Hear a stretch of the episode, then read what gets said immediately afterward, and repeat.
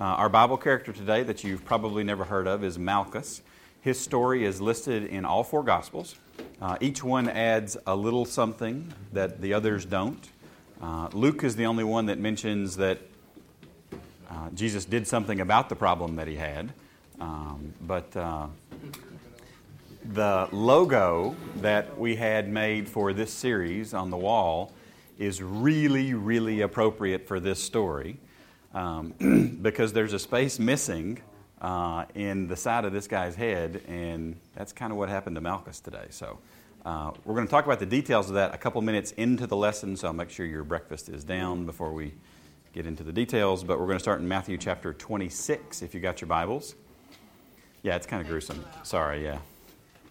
I thought about showing the clip from, now that Albert's walked in, he'll appreciate this. Um, uh, I thought about showing the clip from Reservoir Dogs, and Julie said I couldn't even bring the movie into the room, so she said that was too unholy. So I was like, all right, whatever. Um, but man, my bad joke for the day is fleshing out the gospel. That's the subtitle of today's lesson. So that's, yeah, okay. Now that we're done with that, let's get into the text. Matthew 26, verse 47. And while he was still, this is Jesus, and while he was still speaking, behold, Judas, one of the twelve, with a great multitude with swords and clubs, came from the chief priests and elders of the people. So, somebody, somebody give me this, the scene here. What's just happened? There's, there's a big hunk of text that's just happened that was about Jesus praying in the garden, and the disciples went to sleep, and he's got to reprimand them for that, and then they wake up, and then, and then they're in this this garden, right? And all of a sudden, Judas and a whole bunch of people start showing up, and they've got clubs and uh, swords, and they're going to come arrest Jesus. Verse 48 Now his betrayer, this is Judas, had given them a sign saying, Whomever I kiss. And I, I wanted to know what the word was here for kiss, and so I looked it up, and it's the word phileo. It's, it's really one of the words for love. Uh, it's the friendly love. Whoever I am friendly with. Uh, and I thought, man, that's kind of a seems like a strange word to use for a kiss, but that's that's the word that's used. Whoever I'm friendly with, he is the one sees him. And immediately he went up to Jesus and said, "Greetings, Rabbi." Basically, hey, how you doing? And he kissed him. And it, it seems so simple, doesn't it? So, so here's the scene. It's night. It's dark. Jesus has his disciples there with him. So Jesus is in front and his disciples are behind him. And Judas is coming. And, and we think there's probably a small army with Judas. Uh, there's scribes and elders and priests and political figures and all these with Judas. And they come up, and Judas is going to pick Jesus basically out of the disciple lineup. Right? He, he walks up to him and he gives him a kiss. So so apparently, several of the commentators have said something very similar to what Guzik says. He says apparently Jesus was normal enough in appearance so that it was necessary that Judas specifically identify him for the sake of those arresting him. So he wasn't, he didn't radically stand out. You know, we think about the, um, um, the white Jesus uh, with the perfect flowing hair, walking on the beach with the white flowing gown and the blue sash, and spouting these pithy little sayings, right? It, Probably not. He was probably five foot nothing with a big nose and a bad haircut and, you know, a ratty beard. I mean, it's just, yeah, it's just not, it's, he would have been an average guy. He was a person, you know. Um, so, verse 50, but Jesus said to him, what does he say? My friend. Can you imagine? I mean, Jesus knew everything, right? He knew everything was about to happen. He knew how it was all going to unfold. And he says, My friend, why have you come? And Jesus had this knack in the New Testament of asking you a question that would get to the heart of what your issue was, right? He's making Judas think through Are you sure you want to do this? Why have you come? What are you here for? Then they, all the people behind Judas, came and laid hands on Jesus and took him. So, um, Albert, can I borrow you for a second? and I need, uh, say, four other guys. Any four guys that want to hop up? That's cool. Got Dave, got Tim, come on. And Justin's bringing his baby. Okay. It's the inappropriate soldier, right? that's awesome. Just that's volunteering, right? When you take your kid along with you. That's cool. All right, so Albert's going to be Jesus. Uh, Jesus is, is out front. let's see, we'll have Jesus and his disciples are here. Um, Sean, you, are going to lead the bad guys. Come on, Dave, over here on this side. And uh, I need I need one other guy. Can, can one other guy help? Zeke, can you help me for a second? So, so this is kind of the scene. So just picture a whole bunch of guys behind our side. No, no, no. We're not out in front of Jesus. That's the problem. You, you've, you've learned that lesson once, Get Peter. Me, um, yeah, no, you're not. You're good this time. he wore his old clothes today. I guess he had to get on the floor again. That's great. Um, so the bad guys and the good guys, basically the way this is working, and Jesus is out front, and Judas. You want to be Judas, Sean? Cool. Judas comes up and he. Actually, I should have asked uh, Barry Cole to be Judas because he has no problem kissing men in Sunday school. But, oh no, but I do. Uh, yeah, I know. I know you do. I know you do. So let's do a holy fist bump. Does that work? A fist bump. We'll do the fist bump. This is the modern version. He's identified Jesus, and the bad guys come and they lay hold on Jesus. So they've grabbed him. So this is the guy that I've been following in my life for three years. This is the guy that has changed everything about my life. This is the guy that I am literally walking in his steps. This is the guy that I have followed all over Israel. This is the guy that I have seen raise the dead. This is the guy that I have seen heal the blind. This is the guy that I have seen change lives, and they are going to take him away. Right? So, do, do you see the emotional context of this and where we're at? So, Peter's already got his hand on his sword, right?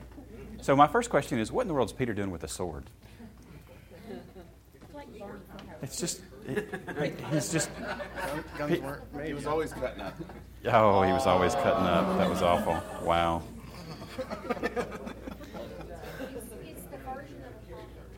It's the version of a pocket knife. Yeah, it's, it's a little bigger than a pocket knife. It's not a lot, but it's a little bigger. So, verse 51 and suddenly, one of those who were with Jesus, and, and Matthew and, and, uh, and two of the other guy, two of the other gospel writers are really kind to Peter because they don't mention his name. They just say one of them. And you really don't even have to guess, right? Even if, even if he wasn't named, we would probably just assign it to him anyway because he was always the guy that was doing the stupid stuff. And suddenly, one of those who were with Jesus. I love you, man. I love you, man. Um, I'm Thomas. I'm doubting you can pull it off, so that's where I'm at. Um, and suddenly, one of those who was with Jesus stretched out his hand and drew his sword and struck the servant of the high priest and cut off his ear. So, you're Malchus? All right. It says Malchus. Away we go.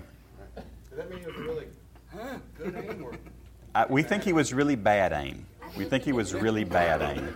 Now, so which which which ear did he cut off? Does it say in this version?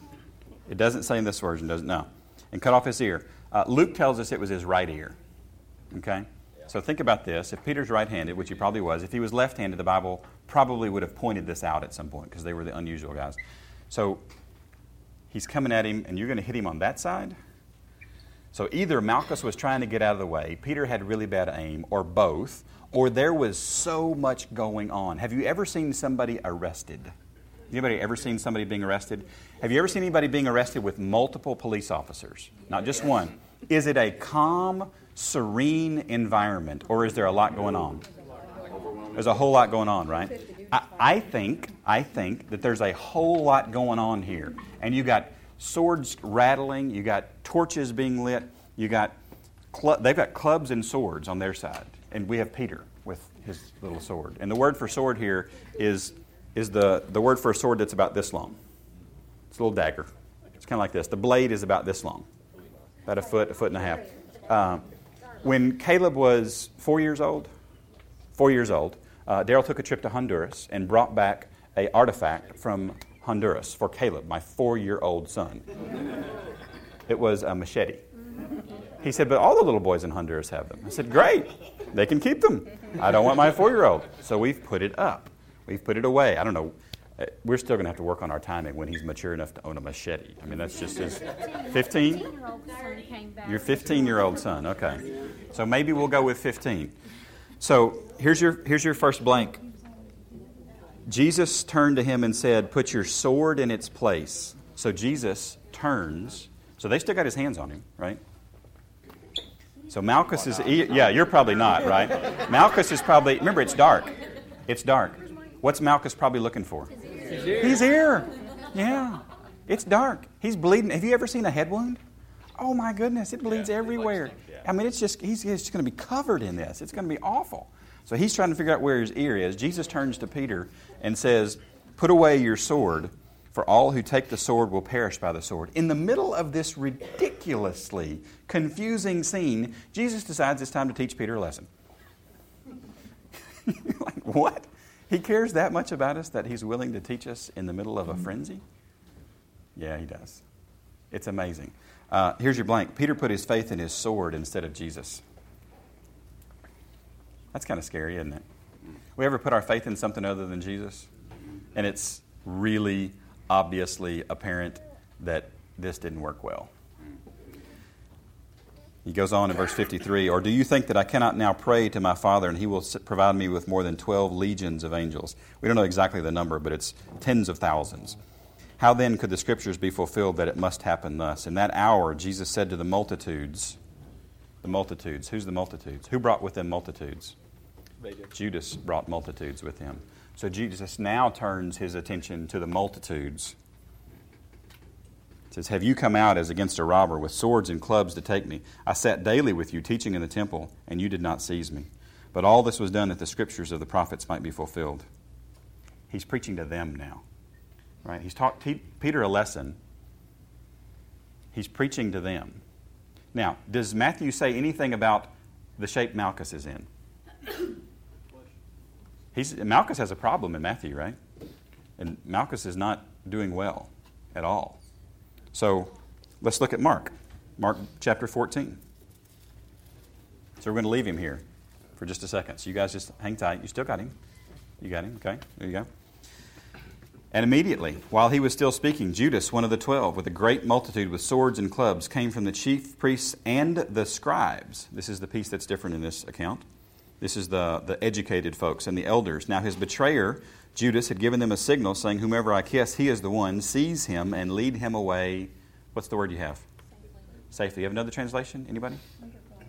Under guard. It's a better way to say it. Literally, it's securely. The idea is safely in a protected manner so we can do something to him, not safely that I want to keep him personally safe. It's protected. It's I've got him contained, well contained, maybe, uh, or securely. And as soon as he had come, immediately he went up to Jesus and he said to Jesus, Rabbi, Rabbi, and kissed him. And they laid their hands on him and took him. And one of those who stood by drew his sword and struck the servant of the high priest and cut off his ear. And Jesus answered and said to them, again, so Mark omits the teaching moment for Peter, right? Mark omits a lot of things. Mark's kind of the, the Reader's Digest condensed version of the Gospels. He's the shortest one. Uh, Jesus answered and said to them, Have you come out as against a robber with swords and clubs to take me? I was daily with you in the temple teaching, and you did not seize me. But the scriptures must be fulfilled. Then they all forsook him and fled. So, not much added in Mark. Let's look at Luke. And while he was yet speaking, are you getting the pattern here? He was speaking. Behold, a multitude, and he who was called Judas, one of the twelve, went before them and drew near to Jesus to kiss him. But Jesus said to Judas, Judas, are you betraying the Son of Man with a kiss? When those around him saw what was going to happen, they said to him, Lord, shall we strike with the sword? So, who do you think asked the question? Peter. Probably Peter, because he's the one that swung with the sword. And one of them, still not named, struck the servant of the high priest and cut off his right ear. But Jesus answered and said, Permit even this. What do you think he's talking about? Permit even this. Permit the cutting off of the ear? He's good with the cutting off the ear? Permit what? My rest, right? Guys, there's a bigger story at play here. What Jesus understood is that for 4,000 years of human history had been leading up to this day, right? Jesus has always got the long view in mind. He's never caught up and overwhelmed with the moment. He's always looking at the long view. And he touched. Anybody have a different word for touched? It literally means to fasten or to cling to or to attach his ear and healed him. Now, who writes Luke's gospel? Yes, like who's buried in Grant's tomb, right? Okay. Um, Luke was a doctor. The doctor is going to be concerned about the medical aspect of the patient. The patient has a problem. So, Malchus, if you had your ear cut off, what's your physical body language going to be? I, am going to hit my knees, right? Yeah. I'm probably going to hit my. Yeah. I'm probably going to hit my knees. I'm. Thank you. Some some volunteers take more coaching than others. It's all right. he's, probably the smartest guy in the room, right? You know. Um, so he's looking for his ear, and Jesus touched his ear.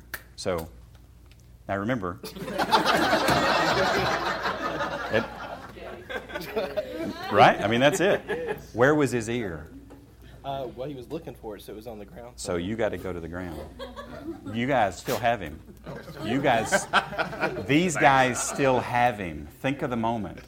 Think of the picture this. This stuff really happened, guys. They still have him, and Jesus reaches down for the ear. This is he cares about people. He's still ministering to people on his way to be crucified. This is unbelievable. What kind of God do we serve? This is crazy. Have you ever been in a battle? Anybody ever been in a battle? A fight? Have you ever been in a fight? Do you stop to help your opponent's physical condition in the middle of a fight? No. You kick him while he is down. If Malchus had gone down, the logical thing to do would have been to kick him in the head because his head is closer to your foot then, right? Peter, jump on him, stab him, in that, you know. And that's not what Jesus does. Jesus healed an enemy in the midst of a battle. What kind of God is this?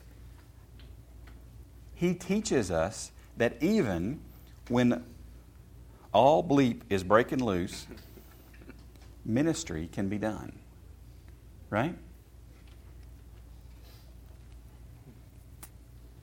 Let me read you a quote from Guzik. He said, With his sword, Peter accomplished very little. He only cut off one ear and really just made a mess that Jesus had to clean up by healing the severed ear.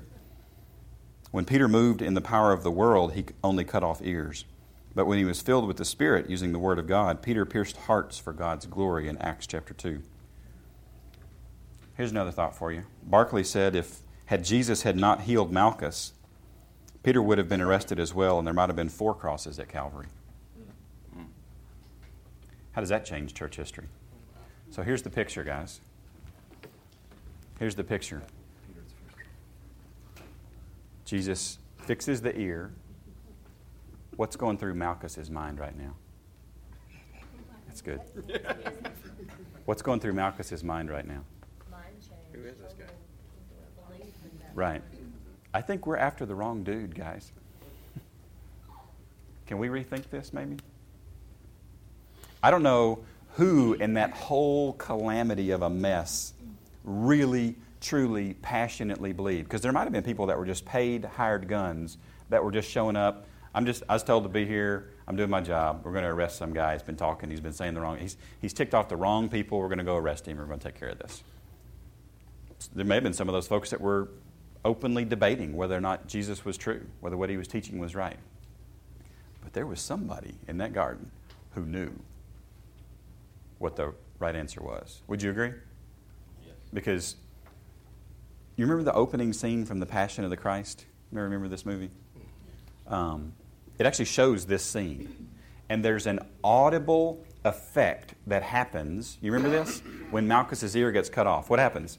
This squealing, ringing sound.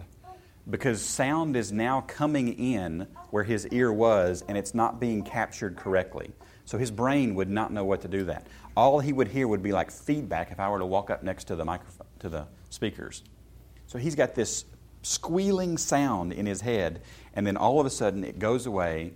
I would imagine he might perhaps look toward the hand that just re- reattached his ear to his head and see this guy just changed everything. What a cool story, right? It makes me wonder what happened to Malchus because we have absolutely no record of him whatsoever anywhere else in Scripture or anywhere else in church history. Nothing. There's not even any real significant legends or fables about him. If you Google him, there's like 10 results. There's just nothing there. We don't know what happened to Malchus. But I know his day got radical, or his night got radically changed. Right? All right. So we've got one more gospel to go through, and that's John. Make sure I got the blanks here. Oh, we got one more. Verse 52 in, uh, in Luke. Then Jesus said to the chief priests, captains of the temple, and elders who had come to him, See, who'd they put out front? If Malchus got his ear cut off, who was out front? The servants were out front. Judas was out front. Malchus was out front. See, you can tell a true leader by who they send out front. Because the leaders of this band were in the back. So I have a detachment of troops. I have probably what's the equivalent of the palace guard, and I put my servants out front. That's pretty lame leadership. It is really, really lame leadership. So the blank there is everyone eventually comes face to face with Jesus. Because these folks came to him. And Jesus said, Have you come out as against a robber with swords and clubs? When I was with you daily in the temple, you did not try to seize me. But this is your hour. Now, you remember in the book of John, Jesus is constantly talking about, My hour isn't come yet. Right? He actually says this, I think, to his mom, doesn't he? At the, the wedding. Is, it, is that where he first says it? He says, Woman, my hour hasn't come yet. Don't reveal me yet. And he, does a miracle, and he's like, My, my hour hasn't come yet. And, and my hour hasn't come yet. And, and my hour hasn't come yet. But in John chapter 17, he's praying to the Father, and he says, The hour has come. So let's go to John 18 and see how John treats this topic. When Jesus had spoken these words, he went out with his disciples over the brook Kidron. Anybody know where the brook Kidron is? This is actually, uh, it ran right next to where the sacrifices, remember this is Passover, right? So it would have been a full moon. It ran right next to where they did the sacrifices for Passover. And this was the, the brook where they washed the utensils. They would have been bloody at Passover, there would have been hundreds and hundreds and hundreds of animals killed. This river would have been dark. And that's actually what Kidron means. It means turbid or dark. Where there was a garden. What, where was the first man put? In a garden. Did the first man do okay in a garden? No, he messed it up. How about the next man? The next man did all right in the garden. The second Adam is one of the things that Jesus is referred to. Jesus passed his test in the garden. Uh, the first Adam failed in the garden, but the second Adam, Jesus passed the test. When he and his disciples entered, see, Jesus didn't send his disciples out front.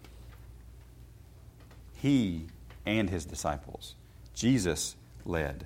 Jesus doesn't promise us a life of ease, but he does promise, of, promise us a life with him.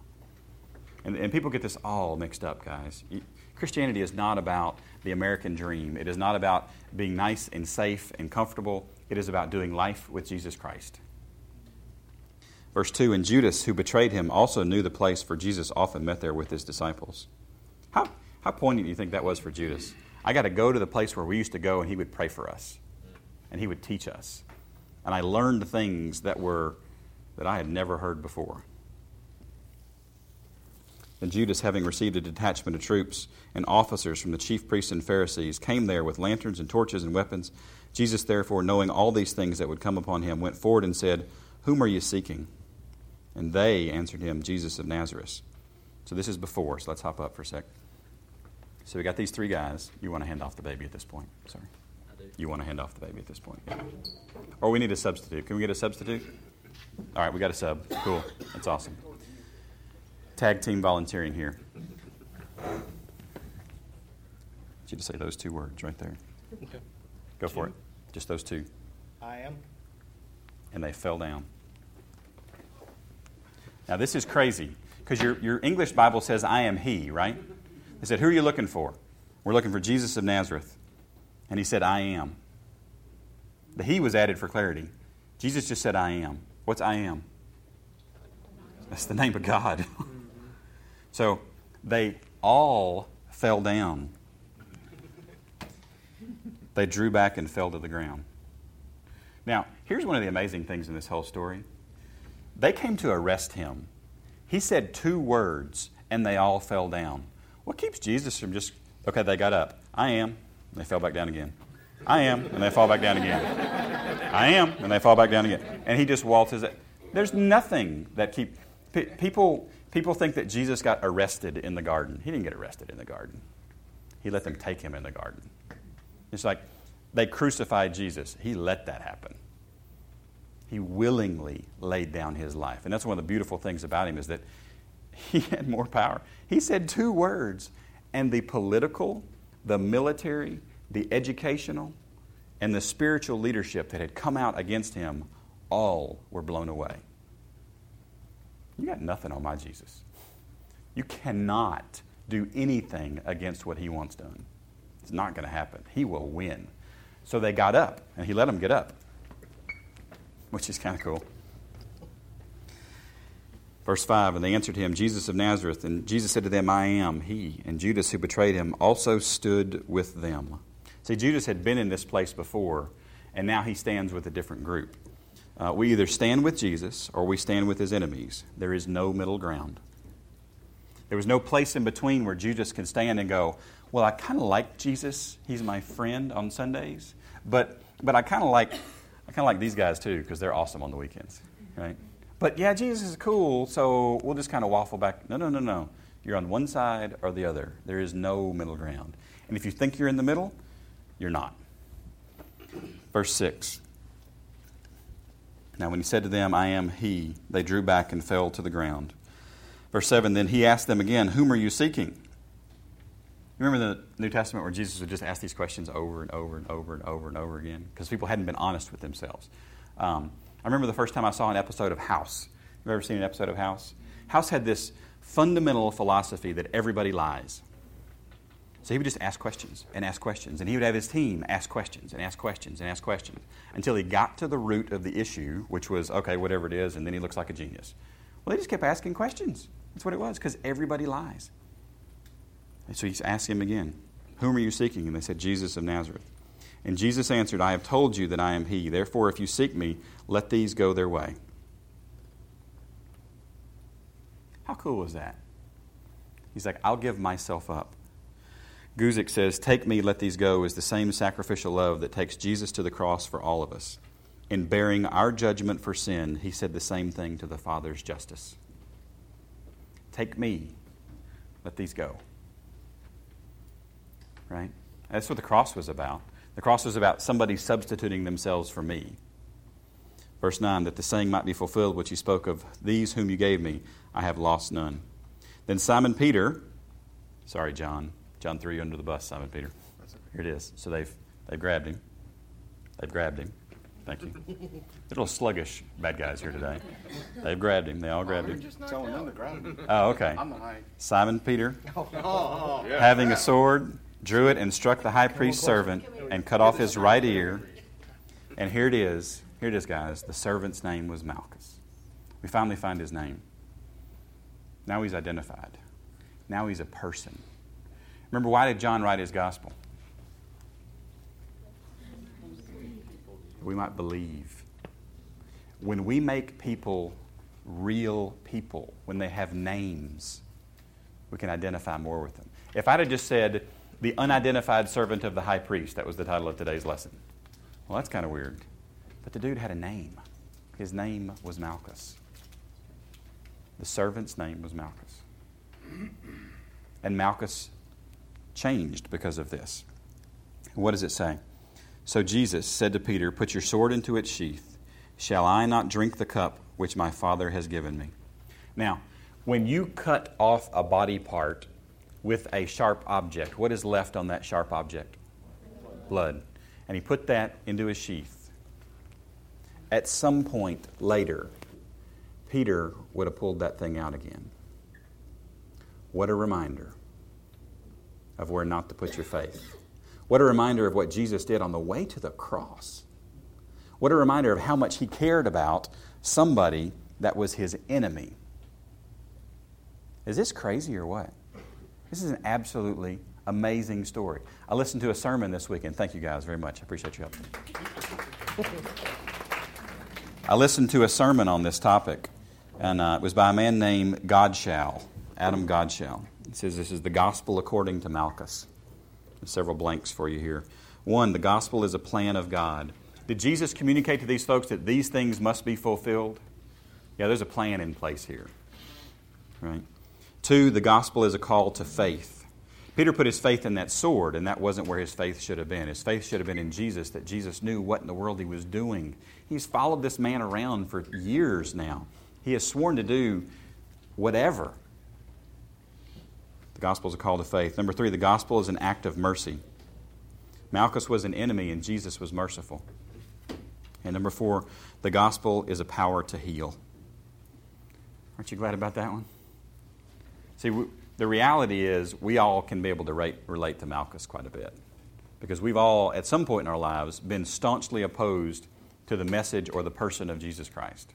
That, that faith in a sword or the political establishment or the educational establishment or the religious establishment or the military establishment is better than the way of Jesus. And it's not. Um, so, what's the point?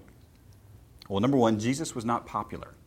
Uh, we sometimes have this opinion in the New Testament that everybody loved Jesus and it was always wonderful and it was great. No, no, no. The people in charge hated him, he was a threat to them. So, what do I do about that? Well, don't worry about Jesus' popularity. He's not going to be popular today with leaders that really understand what he was about. Don't try to defend his popularity, make Jesus a popularity contest. That's not a big deal. Number two, it's easy to put faith in something over, other than Jesus. So regularly put faith in Jesus. Reaffirm this. The gospel is for today. It is not for that moment that we got saved only, it's for today as well. Number three, Jesus never quit. Um, he could have just said, you know what, this is too much trouble. It's a big hassle, right? I'm done. But he didn't. He didn't quit. Stay focused on Jesus. Number four, our rash actions hurt others. Um, there's a debate online uh, in the old, old commentaries about whether Malchus had a scar or not. I don't think he did. I think when Jesus healed things, he healed it completely. Um, I think Malchus went home with a bloody shirt and a crazy story and a really hard time explaining it to his wife and kids. What in the world just happened tonight? I mean, how do, you, how do you tell that story? My ear was laying on the ground, and then I met this guy named Yeshua, and, and this is my blood, but I don't have a scar. I don't get that. Right? He completely healed him. So, what do you do about that? Well, slow down. Right? Because I love to react in the moment. I love to make an immediate decision and pounce and just go, ah, here we go. Uh, no, slow down. This is a difficult one. Um, and this is one I don't have a blank for. Jesus healed his enemies. What does this say, Doug? Oh, uh, uh, hmm. Yeah. I don't know. I don't know what to do with that. Maybe you guys can teach me here. And Jesus healed his enemies. Guy was coming after him with a sword and a club, and he had a whole bunch of more guys doing it too. And he stops and he heals him. Some of the stuff that Jesus does just leaves you speechless. You know, I don't, I don't know what you do with that. You love your enemies, I guess. Number six, everyone eventually comes face to face with Jesus. Everybody. Not just the folks that interacted with him personally in his life. So be ready for that. Um, God's name is powerful. we sometimes forget the God that we serve has an incredibly powerful presence and name. So trust in his name and not mine. Because I like to trust in my name sometimes. I got this. I don't need anybody's help. I got this. I got this figured out. I can answer this one. I can solve this one. I can fix this problem. Not really. And then number eight, I am the mob and I am Malchus. Because uh, I have opposed and I have fought hard, and, and Jesus has healed us in ways that we still don't understand, that I'm not sure we'll understand until we get to heaven. And then when we get to heaven, we may not understand. Right? I mean, He's healed us. We are fundamentally broken, just like Malchus was. There was something wrong. We are lying in a pool of our own blood, and He comes along and He saves us. And He saved Malchus. And He changed his life forever, and He gave him a story to tell. And I wonder what He did with it. And we don't know. There's actually a play that was made a couple of years ago. They made it into a movie uh, called Malchus. It was all about that night and his story. And I think Malchus' story is a lot like ours in that we don't know how our story ends yet, right? I don't know how my life's going to end. I don't know how long I'm going to live. Uh, today is my mom and dad's 40th wedding anniversary, and that's pretty cool. Mom, if you're listening, happy anniversary. Um, I hope that I get at least 40. That'd be great. But God may take me home next week. And I don't know. I don't know how my story is going to end. I don't know how Malchus' story ended. But he sure had a story to tell, didn't he? Isn't that amazing? It's an amazing stuff. So, what do I do with that? Well, let Jesus heal me. I know my choir folks have to go. That's okay. You're good. Um, so, that's the story of Malchus. A lot going on in those four passages. Um, whenever you read a text and it's got a parallel passage, make sure to read the parallel passage because many times there's a lot of little supporting details. You go, oh, okay, it was his right ear. Peter was awful aim, right? Jesus healed it. He just didn't leave the guy laying there bleeding. You know, three of the Gospels left the guy there bleeding. Um, and don't assume, this is another lesson for me, don't assume that the Bible has captured every word or every nuance or every quote in every story. Many times it's simply a summary of what went on. It's not every word of everything. Do I believe the Bible is true? Absolutely. Is it perfect? Absolutely. Do we absolutely have exactly what we're supposed to have? Yes. But it may not be a full and complete record. You know, one of the Gospels said at the end, if we'd written down everything Jesus did, the world itself couldn't contain all the books that would be written. He was an active fella. the world itself couldn't contain the books. That's incredible. There's a reason for that, because he's still healing people today. It hasn't stopped. This just illustrated what Jesus was about. It wasn't an anomaly, it was the norm with him. This is who Jesus was, and is today, and will be tomorrow. What a mighty God we serve. Amen. All right. Next week is Rhoda. Awesome name. Uh, in Acts chapter 12, if there was a dumb blonde in the New Testament, Rhoda was it. Um, so it'll be a neat story next week. And uh, read up on Acts chapter 12 if you haven't if you haven't read that story yet. So lean in at your tables, do your prayer requests, and uh, thanks for coming to Sunday school today.